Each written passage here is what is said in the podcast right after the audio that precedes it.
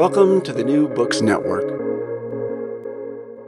Because most Roman Catholic priests and deacons cannot preach. They cannot hold your attention. Mm. People, they, they're boring.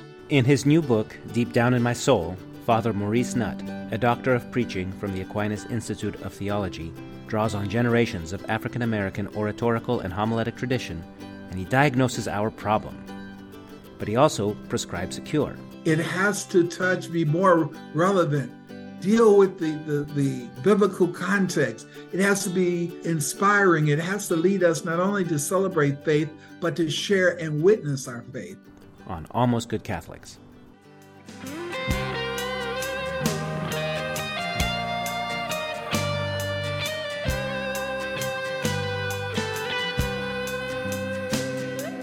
Welcome to Almost Good Catholics, a conversation about theology and apologetics. I'm your host, Chris Odyniec, and I get to ask interesting people who've thought about the big questions to share their conclusions, to explain what we know, how we know it, why we think we know it. I hope this dialogue may help us approach the truth and have a really great time doing it. If you'd like to join the conversation, please email almostgoodcatholics at gmail.com. I answer every single email. Our guest today, for the second time, is Father Maurice Nutt. He's a Redemptorist priest and has a Doctor of Ministry degree in preaching from Aquinas Institute of Theology in St. Louis and two master's degrees theology from Xavier University in New Orleans and divinity from the Catholic Theological Union in Chicago. Father Maurice teaches courses in the Black religious experience, Christian theology, Pentecostalism, and preaching and evangelization. He's also been director of the Institute for Black Catholic Studies at Xavier and convener of the Black Catholic Theological Symposium, an association of Black Catholic scholars from the United States, Africa, and the Caribbean. He's published four books. One of them, about his friend and mentor and candidate for sainthood, is called Thea Bowman Faithful and Free. We talked about that book last year in June on episode 21, which I called We Shall Overcome, after a famous talk that sister and perhaps soon to be saint Thea gave to the USCCB, the U.S. Conference for Catholic Bishops, in 1980. His new book, is Down Deep in My Soul An African American Catholic Theology of Preaching. That's the book we're talking about today. Welcome, Father Maurice.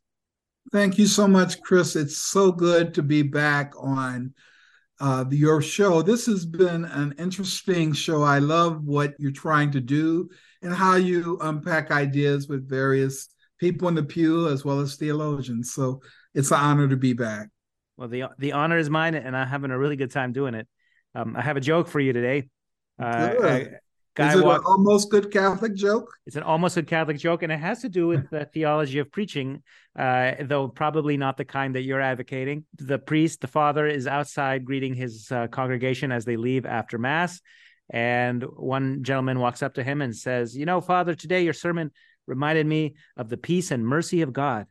And the pastor was thrilled. No one has ever said anything like that to me about my preaching before. Tell me why. Well, said the parishioner, well, it reminded me of the peace of God because it passed all understanding. And it reminded me of God's mercy because it endured forever. No, that is a good one, Chris. That gets yeah. two thumbs up for that. Yeah, I don't think that would happen in a church following uh, your advice on how to reach reach the people. Yeah, for sure, for sure. Yeah. So, what is Black Catholic preaching, and why is it important? Well, when we say Black Catholic preaching, I, I want to give all reference and reverence to the uh, Black church experience. The Black preaching style comes from the Black church experience, religious experience. It has been most appropriated in the Black church experience. What I'm saying is that as Black people who are Roman Catholic and practicing their faith, uh, they're in Catholicism, that there is an appropriation, if you will, for Black people as well as non Black people to use that style for Catholic worship and that it has an appropriate spot for that. So to get into Black Catholic preaching um, is a misnomer. So I, I, don't like to speak of it as Black Catholic preaching. It's Black preaching uh, within the Roman Catholic context. Absolutely. Yeah. And thank you. And I accept the correction. Um, so I was what I was impressed by your discussion of the roots of the style and, and the discussion of essential traits of African ancestorship, which you start with in the introduction, which included the privileged place of closeness to God that ancestors um, and how those those who live the exemplary life in community uh, could intercede later on on the behalf of the li- on behalf of the living, which sounded pretty Catholic to me, even though it's in sort of a pre-Christian African mode, uh, as in our communion of saints. Uh, so, would you please tell us about the the African roots of of this style and what aspects of the African culture were transmitted even through the 400 year horror of slavery and subsequent persecution? Um, what aspects were lost? What aspects were retained? How do you trace this through the mist of time? You know, Chris, there are various characteristics to describe the roots of Black preaching. Um, yes, we trace it back to our uh, sacred past in Africa, where African people, and I would dare say Black people in America, we're oral people. We come from a long oral tradition. In African times, there was nothing written down, but there was the uh, who would know the story of the people and they would convey that and it would go down from one generation to another for your listeners you may recall of those who are old enough to remember in 1977 when alex haley's uh, biography was his history of his uh, genealogy came out titled roots uh, when it was televised the wonderful thing about that was that he was able to trace back to the Gambia, where his roots were, because of the oral tradition. It had been handed down even to those who were brought in the brutality of being enslaved in America. They remembered the story. Um, and also with Black preaching, we we um, relate to the preacher being able to tell the story, the tradition of the gospel or the biblical story of the of the Hebrew Bible. Can you tell the story? Can you relay it to a point where we can resonate with the with the story and that we can connect it to our own Christian story in contemporary times? So throughout the uh, tradition of African spirituality, not only is it an oral tradition, but it's also a communal tradition where the community hold, they're the keepers of the story, and everyone to be truly uh, participant in your own community, or in that case in, in Africa, your tribe, was to know the story, to be able in a communal way. The, the over 400 years of inhumane slavery and brutality that that uh, was put upon African people being brought to these shores, so much of what, and I argue this in my book about were they able to have social cohesion? Were they able to retain much of what happened in Africa? My concern was in the arguments that would go back and forth was that it's a both and. Not everything was retained, but there were certain things of, of vesture and dance and song and idiom that that that carried and never forgot. You know, people uh, will see Africans speak today or African Americans and they don't pronounce in the word the or they, they say da and they. Uh, it, it's it's a way of which they retain. That's how they speak in Africa. So when we hear it in America, I often smile because you know they're saying, "Oh, can't they pronounce it in the King's English?" Uh, no, they're, they're they're coming things which resonated throughout their family history that perhaps uh, was brought to them. Um, one of the things you asked me about was the ancestral nature of, of worship and our spirituality. And you speak of it as it predates Roman Catholicism. Uh, I wonder where the Roman Catholic Church got the whole veneration of the saints or the or the uh, calling on the saints, you know, the litany of saints. It was taken from the uh, the European ticket from an African tradition, and we also know that the Church of Ethiopia predated the Church of Rome, so uh, by hundreds of years, you know. So that there was so much when Catholicism was being organized or structured in the Roman Catholic Church was taken back through a tradition from the African people. So that sense of ancestral worship, it comes from the cosmogram that that we West Africans know, that it goes through the circle of life. It goes through you are born, you live, you die, and then you become an ancestor. Roman Catholicism, you are born, you live your life trying to live according to the way of Jesus Christ. You die, and when you die, it's not the end. You have the promise of eternal life, and that we believe that you're with God. So that whole notion is certainly not foreign to African people. Um, that our ancestors never died, that they live with us, and and and in certain African tribes, they're so present that if you do something wrong or you say something wrong, there's fear that somehow you're going to be reprimanded from a heavenly space by that ancestors, or you're offending the ancestor.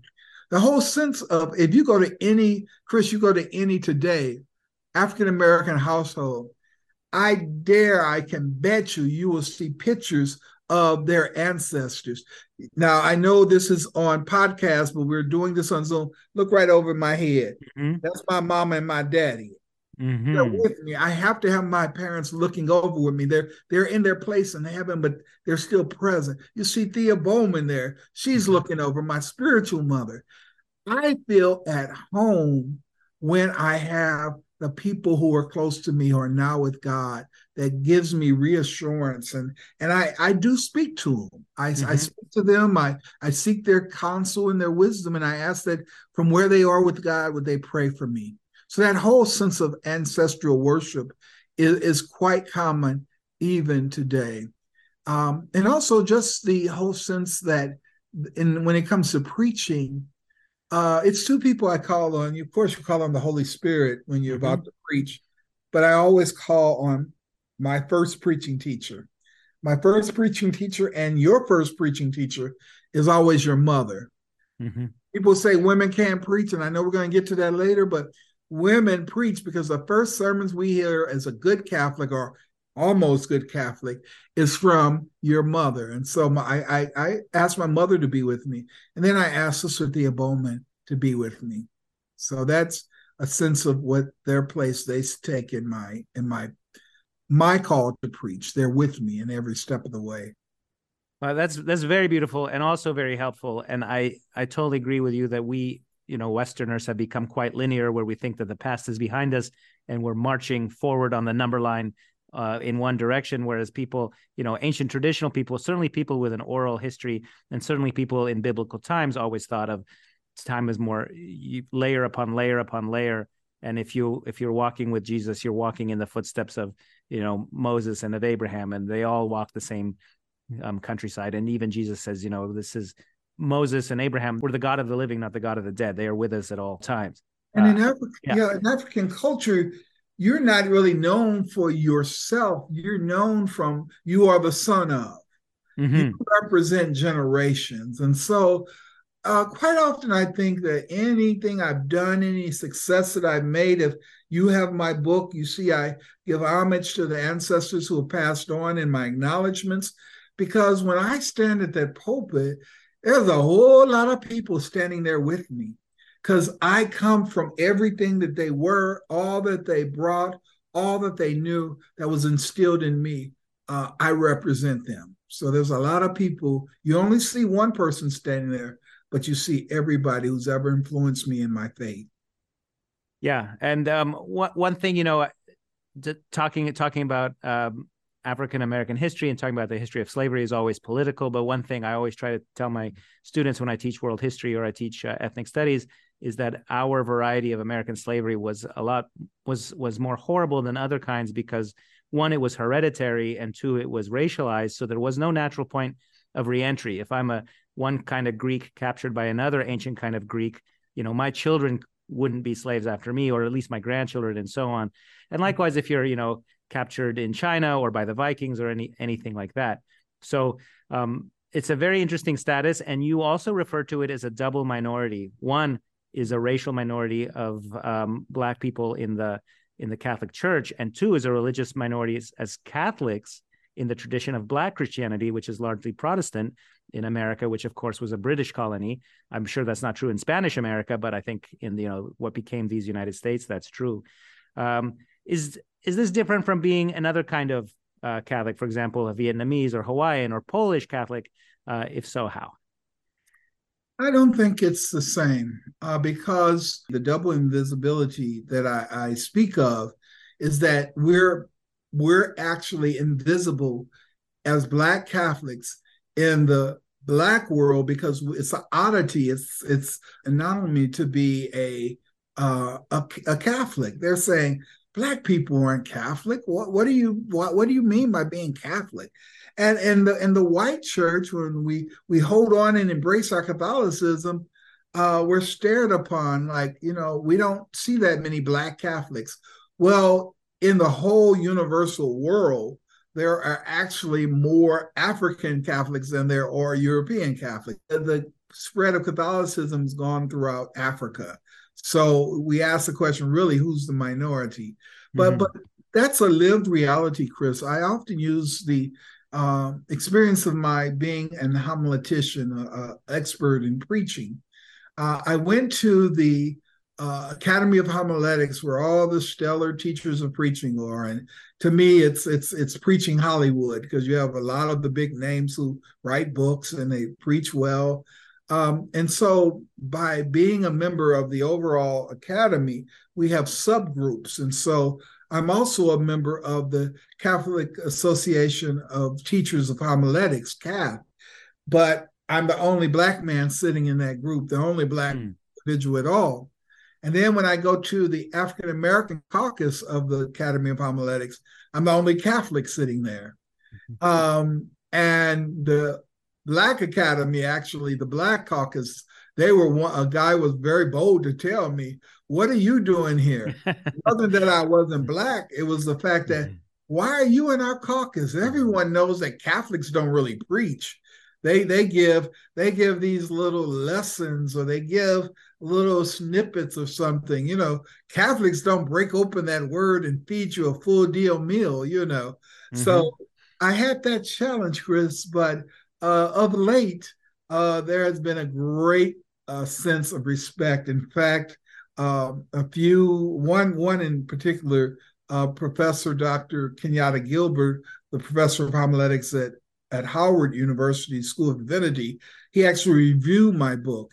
And he was going around, hey, so and so and so and so, and a lot of these other big name people, you have got to read Maurice Nutt's book. It is a mm-hmm. classic, you know. So to hear that gives me some sense of belonging. So we've, I think, by me doing the academic work and the actual preaching, uh, I have dispelled some of that, at least within the um, within the Black uh, caucus of homiletics. Well, and I think that's a very important point that we should take on because uh, your the forward of your book was written by Diana Hayes, an eminent Protestant scholar, and oh, we should Catholic add, scholar. Oh, sorry, I yeah. did not realize. Okay, so I read this assuming she was a Protestant scholar. My mistake. Okay, so she's a, a Catholic oh, scholar. She, she's a lay woman. Uh-huh. Has uh, JD. She's a she is an attorney by trade and by practice, training and by practice. She got her PhD in theology. Then she went on to get from the uh, University of Louvain her STD, her sacred theology degree. So she is triple doctor and yes. quite a scholar. She's the uh, professor emerita at Georgetown University. I chose her because of the role of women, as you can see it mm-hmm. in my book. I wanted a I wanted a lay black Catholic woman to write my foreword, not a priest, not a nun, but someone who, and who also preaches. She yes. as well as teach. Well, what I noticed was that she added an exclamation point to the sentence that underscored that she thought that 15 minutes of a homily was woefully inadequate. And I know from the Vatican's Voice of the Pope podcast, I don't know if you've Yes, it's, I know it. You, you know this one, yeah. Listen, um, I know what he said. So exactly, and so he. I've listened to it for at least a few years, and once I remember Pope Francis saying to keep your homilies under ten, and once I heard him say between eight and ten, and right. so I get the feeling that this is a new recipe that you are suggesting, uh, and I think you should defend it a little bit. Um, yeah. Why well, why know, do you respectfully disagree with the Holy Father? Well, well, you know, and I want all your listeners to know I love Pope Francis. Mm-hmm. He takes up a great I even have a section in my book about Francis as the preaching pope. So yes, you, know, you do. I love the Pope very much. I would have to say this. I agree with him saying that because most Roman Catholic priests and deacons cannot preach. They cannot hold your attention. Mm. People, they they're boring. And so they're going to put people to sleep within five or 10 minutes. So there's some hope that they can say what they have to say and not do much damage to people's faith or their attention. So it, it's it's important that he says that. But the other challenge, as he writes in The Joy of the Gospel as an encyclical, is that he challenges preaching that it has to touch, be more relevant, deal with the, the, the biblical context. It has to be inspiring. It has to lead us not only to celebrate faith, but to share and witness our faith. So, unless you are preaching that's going to stir people up, that's going to get them to a mm-hmm. point of, of, of wanting to witness to God, yeah, keep it between five and eight minutes. But the purpose I see in Black Catholic liturgical settings, I, this isn't a question, but I'm going to tell you anyway. Mm-hmm. Four quick points, Chris. Yes. I believe that the hom- the purpose of the homily in a Black Catholic worship experience, and I dare say in any Catholic worship experience, is one for information. Does that mean preaching your exegesis? No. But is there tidbits? I often say it's for information.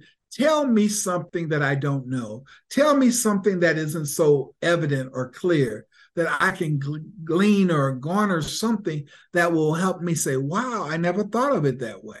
So, for information, for inspiration, say something that's going to inspire me to make me have hope, to make me feel faith filled, to, to make me even want to witness that I'm so inspired by this homily. One, I'm never going to forget it, and I'm going to witness because I'm going to tell other people about what Father or what Deacon preached about today at Mass. So, inspiration. So, we have information, inspiration. Next is motivation. I, I love to say when I think of motivation, after hearing a homily, my go to is so what? Mm-hmm. So what? You just spent 10 minutes here. So what? Yeah. What am I motivated to do? What am I motivated to think, feel? What behavior changes do I have to make? What am I enlightened to do or or hopefully change in my attitudes and my behavior and, and that I will even how I I think, my mind so that's that's what motivation does. The last is kind of unique. It's celebration. Mm. Um, most people would say, "Oh, if you say that in Roman Catholic, celebration means, of course, celebration of the Eucharist."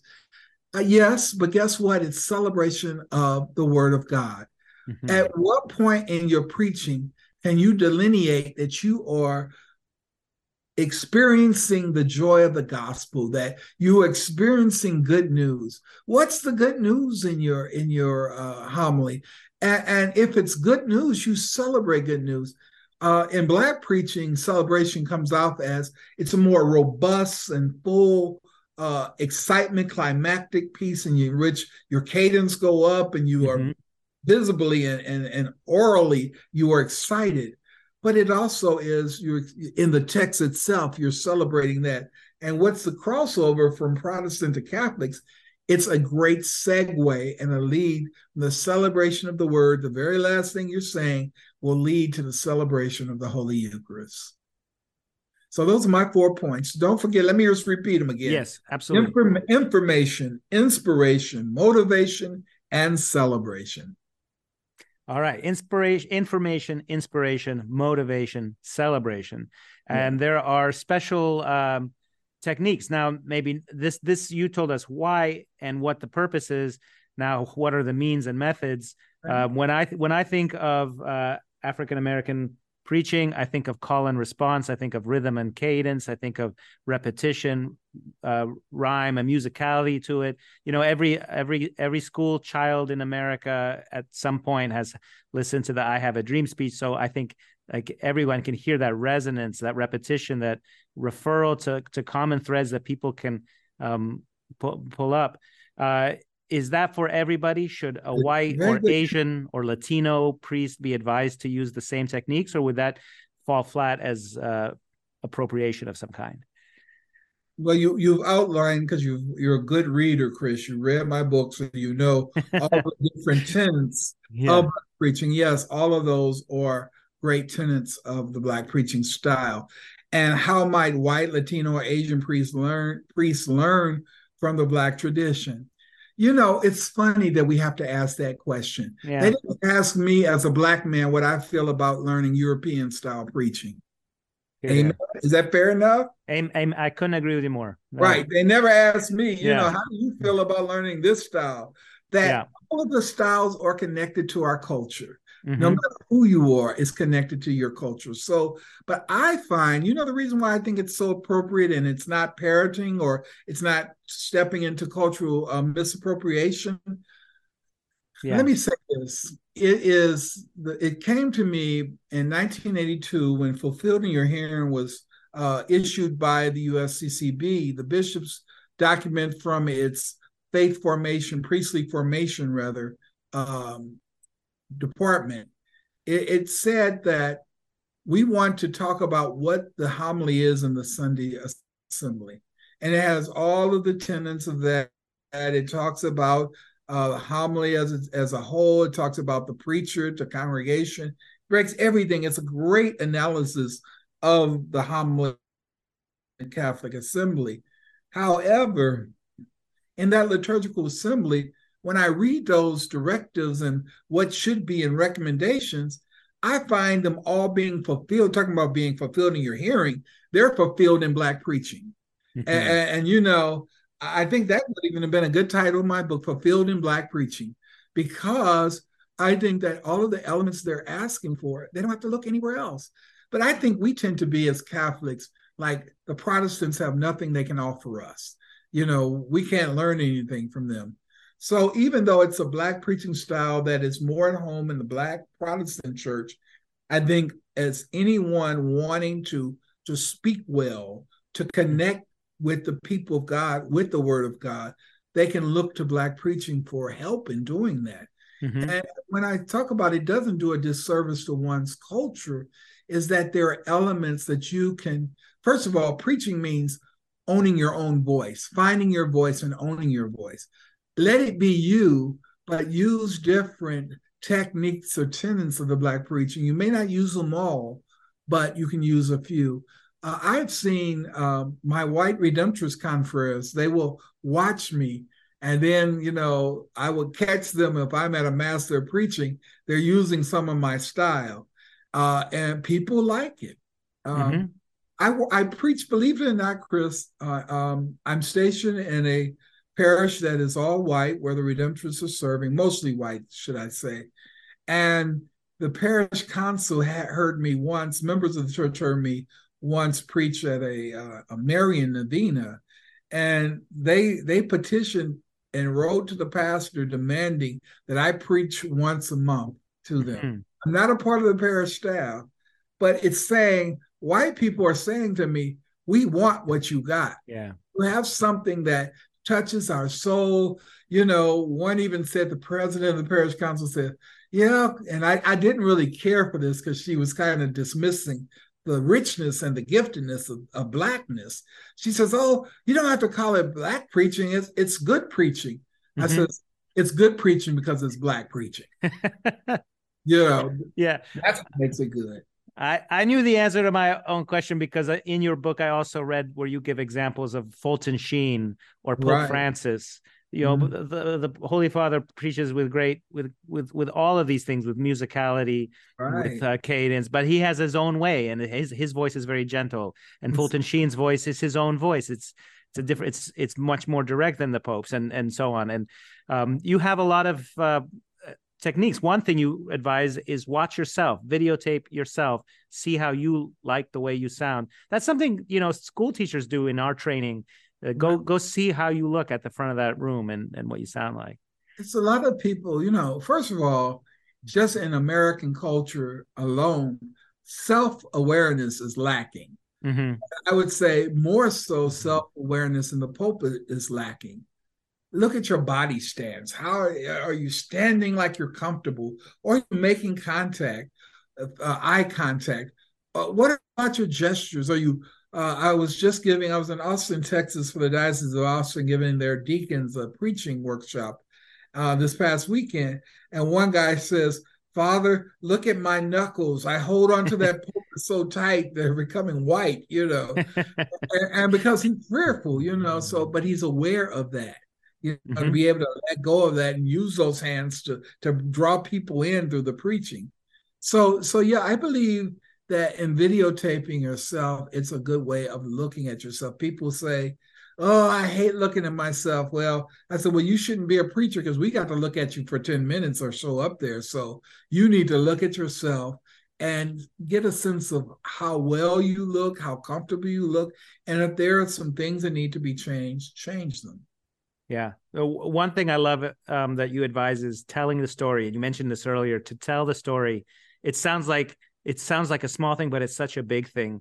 And I, for one, have a lot more I find it much easier to read the gospel than to read the epistles of Paul because Paul is going to expound and explain and and and enumerate things for you. But Jesus is going to tell you a story, and how much better it is to hear. I want to tell you three things about humility rather than once there lived a man with two sons, and then we we just get much more interested in the parable. How do you how do you how do you to choose the stories, develop the stories, all that?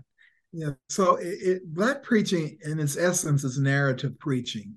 Mm-hmm. Uh, and in narrative preaching, especially with the Gospels, uh, it, it, brings those different pericopes bring up our encounters with Jesus. And the wonderful thing about Jesus is that every narrative in, in, the, in the Gospel that speaks about an encounter with Jesus means you never ever leave the same. You know, even the rich young lawyer who was told because he had many things and he says, What must I do to to be in the kingdom of God. He says, Well, you have to sell everything, give it to the poor, and then follow me. And they say he went away sad. That's mm-hmm. still good news because he got insight. He was yeah. told what he had to do. We don't know what he did, but he was taught something that hopefully changed his life. You know, so so there there are moments when he, I always use this little phrase. I said that when you meet Jesus, you find out that your condition is not your conclusion. Mm-hmm. So all the ways you come to Jesus as you are, you're not going to leave the same. It's not your conclusion. Yeah. Oh, that's a that's a beautiful point.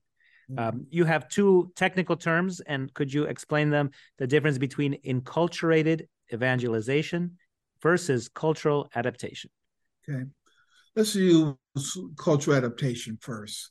Cultural adaptation is when we take the Roman Catholic liturgy and we look at ways in which we hmm. can adapt culture. So when you talk about cultural adaptation, uh, people like to say, "Oh, you know, you shouldn't sing that those Protestant songs," you know, especially in, in the name the spirituals. Well, I have you know that the spirituals are not Protestant in nature. There are the lament of Black people who were enslaved and suffered. And yes, there were Catholic slaves, I'm seventh generation. My Catholicism comes through the slavery that although they were, my ancestors were oppressed, although they were freed, they remained, they, they took off the shackles, but they kept the faith. So, so those spirituals are my songs too. Uh, vesture, you know, that you come as you are. It, it's when we talk about the vernacular of the uh, Vatican II and the uh, Roman Catholic Rite in English or your native tongue, vernacular means more than just speaking English. It means my my vesture, my kente cloth, my my uh, way of movement. So yes, you can be like a statue standing there, but black people, God is alive in us. We say He's all over us and He's keeping us alive. So it's hard to keep still when we're talking about Jesus or feeling God's grace and spirit upon us. That's cultural adaptation. Enculturated evangelization is that in order for the good news to be experienced as good news, it must be experienced within the means of one's culture. That I can receive the charisma, the gospel, the good news within my culture, and and in turn, I use that to evangelize others. That you are welcome in this Catholic faith. You are welcome in this church.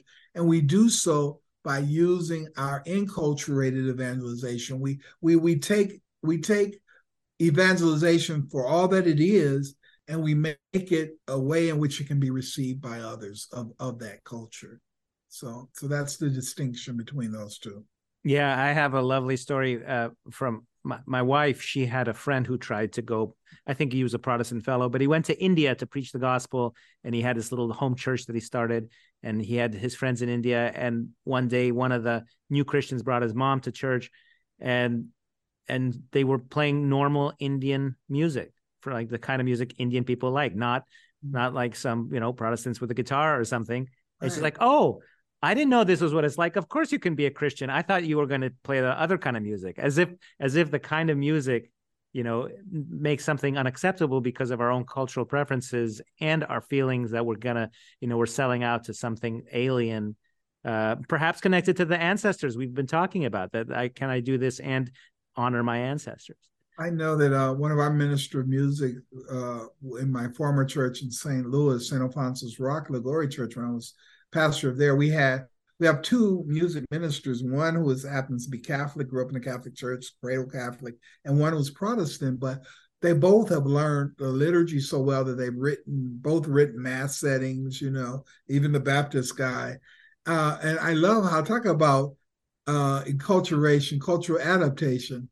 To hear him sing from the St. Louis Jesuits, "Here I am, Lord." Just he mm. slows it down, he rearranged it, and it's so soulful that you would never know that a group of white Jesuit priests wrote that song after you hear it. So, so it's taking on something and saying, okay, we like what you did with that, but we're going to do it. We're going to add it our way. We're going to put a little of our flavor on it. Yeah, that, that's beautiful, and I'm sure it's different for everybody in every place. But if we're careful and we're paying attention and we make things, yeah, Okay, the last big question, and I know you have you've got you're gonna t- you're gonna tell a story. Who should preach is my question. Uh, you have a quotation from from your mentor, Sister Thea Bowman, on page 123. Oh no, she says, I don't preach. I witness, I testify, I share the good news of the Lord Jesus Christ. You know, women don't preach in the Catholic Church. And then you continue to say she didn't preach in the church, but but she could preach on the bus or on the train or in the classroom or in the schoolyard. Who right. should preach? How should it look? So Thea Bowman, that quote was taken from her interview with Mike Wallace on 60 Minutes. Mm-hmm. she felt that Mike Wallace was trying to set her up to say to say that she preached, and so mm-hmm. she was very cognizant of that. So, you know, women don't preach in the church.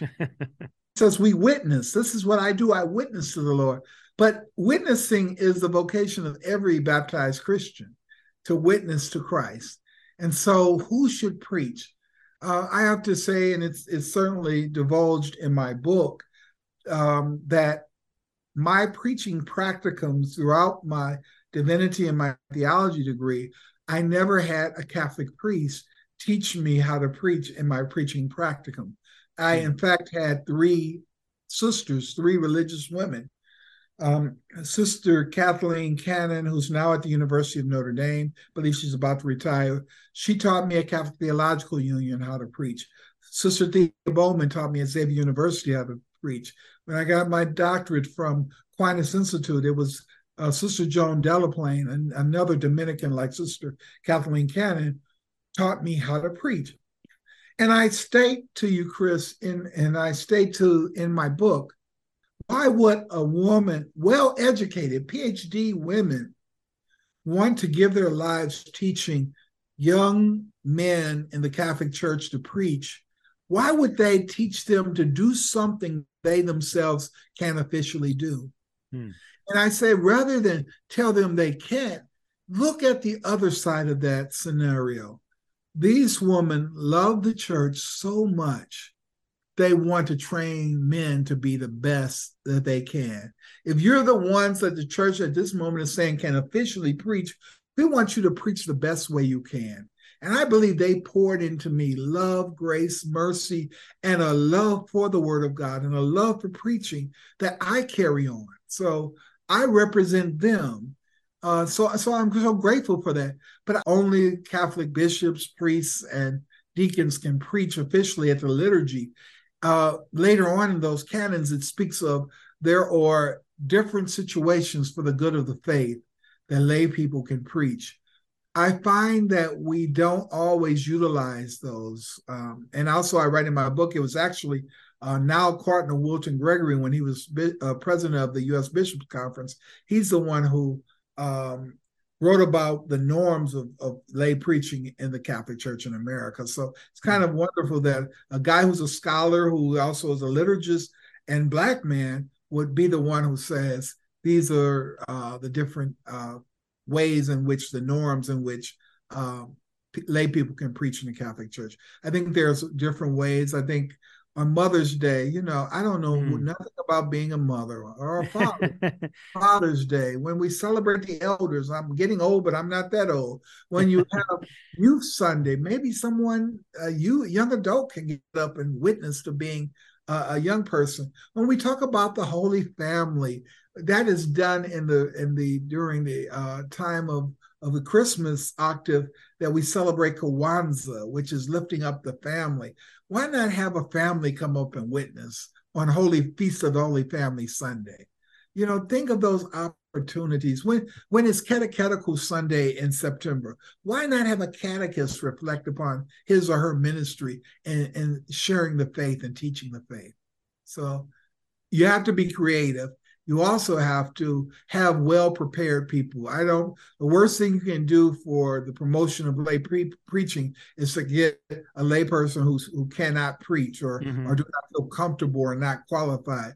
Um, the other fear, I reason why I believe that a lot of pastors don't let lay people preach, because we've got a whole lot of lay people, a whole lot of sisters who can preach better than these priests and deacons mm-hmm. and and it's just downright jealousy and envy by some of them. I think you have answered all the questions i have. Are there some things that i forgot to ask or that you wish we should talk about before we part company? Yes you, could, you should tell your listeners how to get my book. Yes.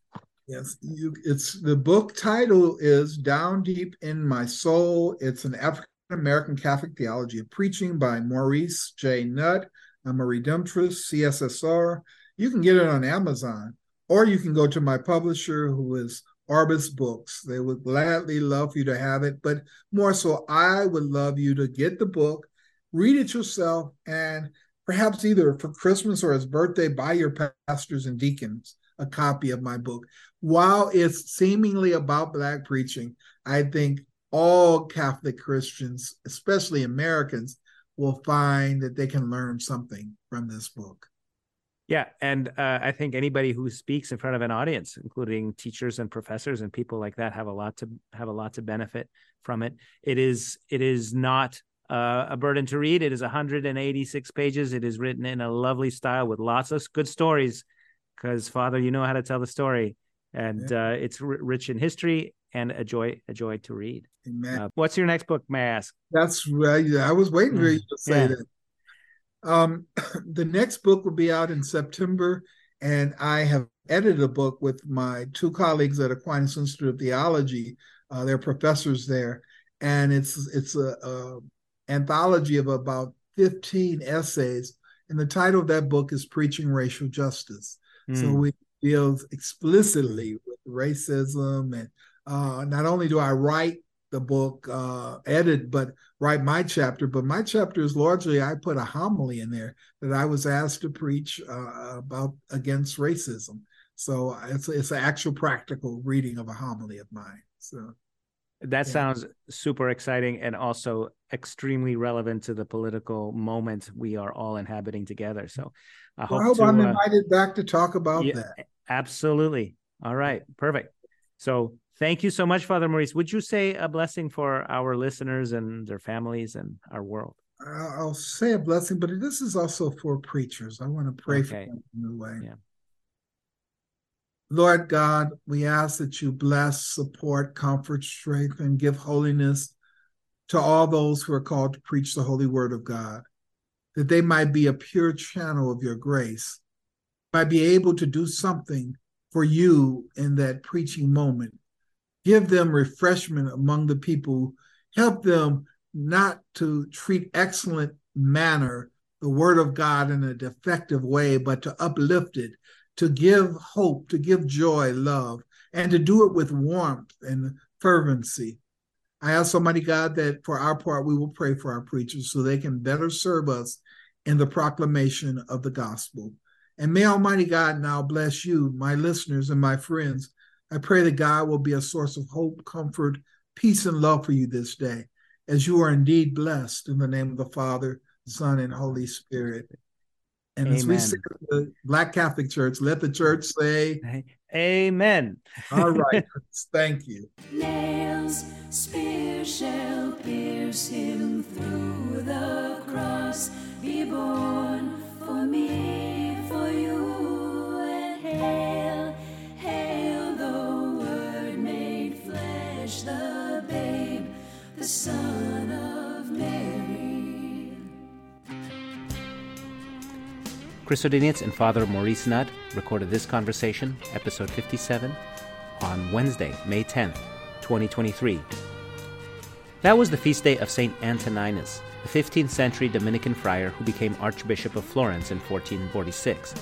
He is an important theologian at the Council of Florence, which helped form the Church's teachings on the Eucharist and on purgatory and the use of the term filioque and of the Son in the Nicene Creed, which clarify the doctrine that the Holy Spirit proceeds from the Father and the Son.